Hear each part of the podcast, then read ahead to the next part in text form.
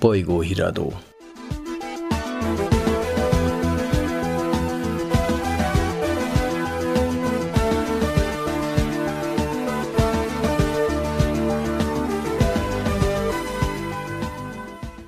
Köszöntöm hallgatóinkat, Bara Péter vagyok. Mai bolygóiradókban Jair Bolsonaro brazil elnök oroszországi látogatásról beszélünk. A dél-amerikai állam elnöke Vladimir Putyin vendéglátását követően hazánkat tisztelte megjelenlétével. Következő témánk a valószínűsíthetően készülő orosz támadás miatt pattanásig feszített ukrán helyzet. Üdvözlöm Benda László újságírót, műsorunk állandó szakértőjét, szervusz! Szervusz, jó napot mindenkinek! Hú, hát azért kezdjük a kájhától, ahogy nem egyszer megtettük már a vasárnapi beszélgetéseinkbe. Én azt mondom, hogy a járványról azért kell mindenképpen beszélni ez ügyben, hiszen a két elnök, ha most a először a moszkvai látogatással, Jair Bolsonaro moszkvai látogatásával kezdjük, azért eléggé szorongatva érezheti magát ettől a járványtól. Oroszországban most már nagyon hosszú napok óta ilyen 180-200 ezres napi új fertőzöttségi számot mutatnak ki, és Brazília ezen a sajnálatos nemzetközi statisztikán, ami az esetszámot, az elhunytakat jelzi, dobogós helyen van, tehát a fertőzöttek számában már túllépte a 28 milliót, volt. Hozzáteszem, ez egy 215 milliós ország, mondjuk a magyar sajtóban tévesen jelent meg, hogy a világ ötödik legnépesebb ország, a feltételezésem szerint inkább a hetedik, meg hogy a világ kilencedik legnagyobb gazdasága a tizenkettedik, de hogy nagyon jelentős, az teljesen egyértelmű. Majdnem Európányi területű, 8,5 millió négyzetkilométer, tán Latin Amerika legnagyobb országa, amelyik szinte valamennyi dél-amerikai országgal határos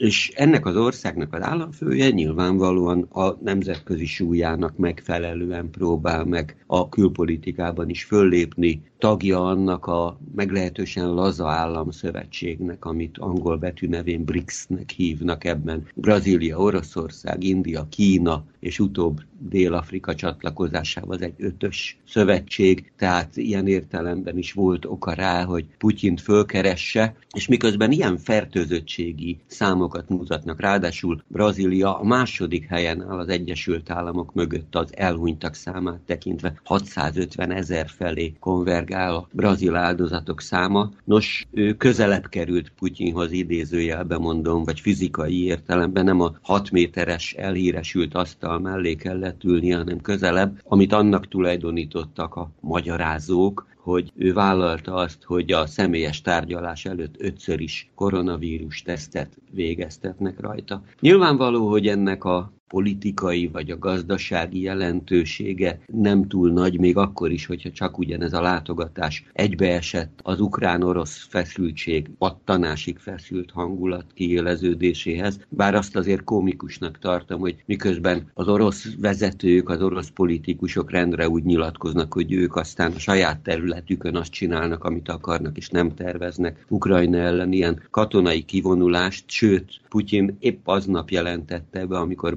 Bolsonaro odaérkezett, hogy elkezdett bizonyos visszavonulási hadmozdulatokat az ukrán határterületről. Ezt a brazil sajtóban már némi túlzással és egy kamu CNN szalagcímet befotoshopolva úgy állították be, hogy az oroszok elkezdtek kivonulni az ukrán határtérségből. Egy szóval Bolsonaro megakadályozta a harmadik világháború kitörését ami azért lássuk be, hogy komikus jelenség, még akkor is, hogyha neki is szüksége van az ilyen jellegű külföldi támogatásra. Ezt egyébként aztán Orbán Viktornál tett látogatásán is érezhetjük, hiszen az köztudott, hogy nálunk április elején parlamenti választások lesznek, de Brazíliában is október elején, október másodikán, ha jól emlékszem, választásokat tartanak, tehát Bolsonaro is eléggé kemény helyzetben van otthon, részint koronavírus járvány kezelése miatt, részint részint az emberi jogok ügyei miatt, részint az amazóniai erdői írtások támogatása miatt, amivel a gazdaságot szeretné újjáéleszteni, úgyhogy jó oka volt arra, hogy miközben a járvány kitörését követően egy egyszerű gripzínyának nevezte, ez egy náthácska, amire csodaszereket talált ki, egy olyan klorokin nevű gyógyszert, ami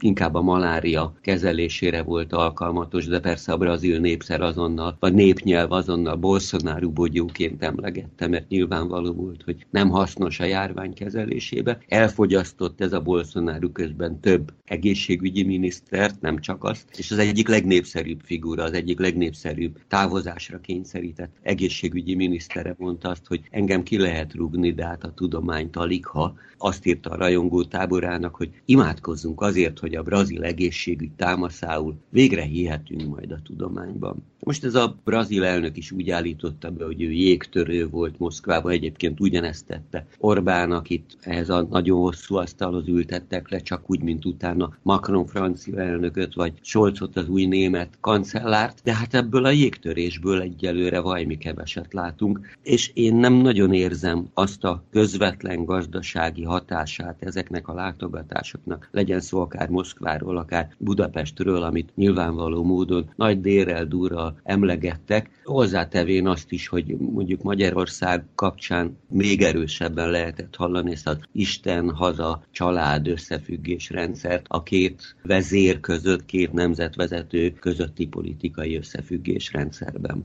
Ezek a találkozók én úgy érzem, hogy inkább ilyen elvtársi találkozók, hiszen ez Az a teljesen egyértelmű, hogy itt mindig finoman úgy fogalmazok, hogy illiberális, populista, jobboldali irányzatú rendszerek vezetői találkoznak egymással, és csak ugyan Bolsonaro ennek emblematikus alakja, tehát ő mindig is nagy Trump rajongó volt, trópusi Trumpnak is csúfolták, és tekintettel arra, hogy, hogy a Trump családdal az ő gyermekei, lásd Isten haza család, összefüggés rendszere, ez se kell persze egészen Brazíliáig menni, hogy a családi gazdasági összefüggéseket megvakargassa az ember. Nos, az ő családja nagyon szoros kapcsolatokat ápol Trumpal, tehát azt is föl szokták vetni, hogy oké, okay, lesz október elején választás Brazíliában, de vajon elismerje, vagy megpucsolja esetleg a választások végeredményét, ami egyelőre nem látszik igazán kedvezőnek számára. Ami a családi összefüggéseket illeti, hát Bolsonaro-nak van három nagy fia, mind a háromból politikus lett, és van egy kislánya tekintettel arra, hogy a nőkről nem teljesen liberális módon szokott megnyilatkozni, mondta, hogy bárkinek lehetnek gyenge pillanatai,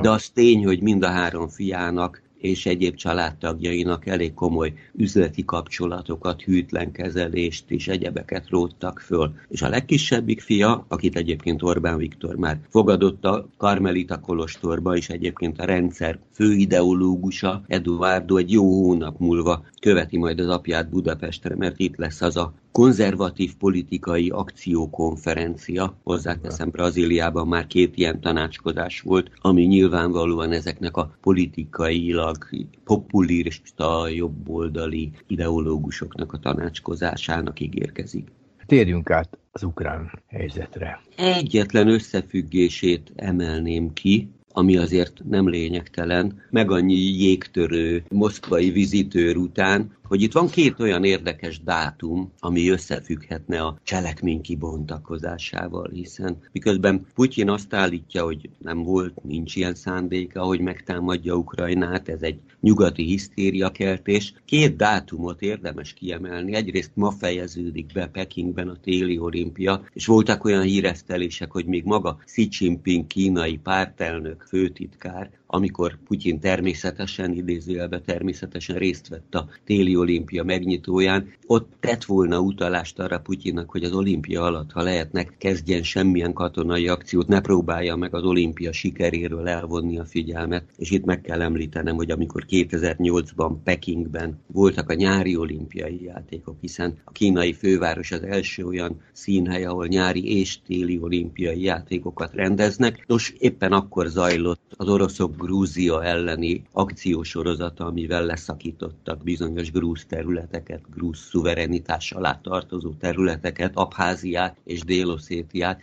hogy nehogy ez megismétlődjön most Ukrajna kapcsán. És még egy dátum, február 20-a van, Putyin azt ígérte, hogy ma fejeződik be az a Belarus vagy a Belarus-Ukrán határtérségben zajló hadgyakorlat, ami után onnan ki fogja vonni az oda érkezett legalább 30 ezer orosz katonát, és ezzel mint egy satúba fogta Ukrajnát északról, Belarusia felől, keleten, azoktól a szakadár területek felől százezer katonája állomásozott, és délről a Krímfélsziget felé, a visszavett, orosz fennhatóság alá visszavett Krímfélsziget felől voltak olyan haditengerészeti mozgások, amitől okkal joggal az ukránok fenyegetve érezték magukat. És neked mik az érzéseid, hogy lesz támadás? Én Nem szívesen bocsátkozom jóslásokba, bár többször elmondtam ebben a műsorban is, hogy én nagy harmadik világháború, meg ilyen nevetséges túlzásokról nem szívesen beszélnék. Én el tudom képzelni, hogy egy befagyasztott konfliktus lesz, csak úgy, mint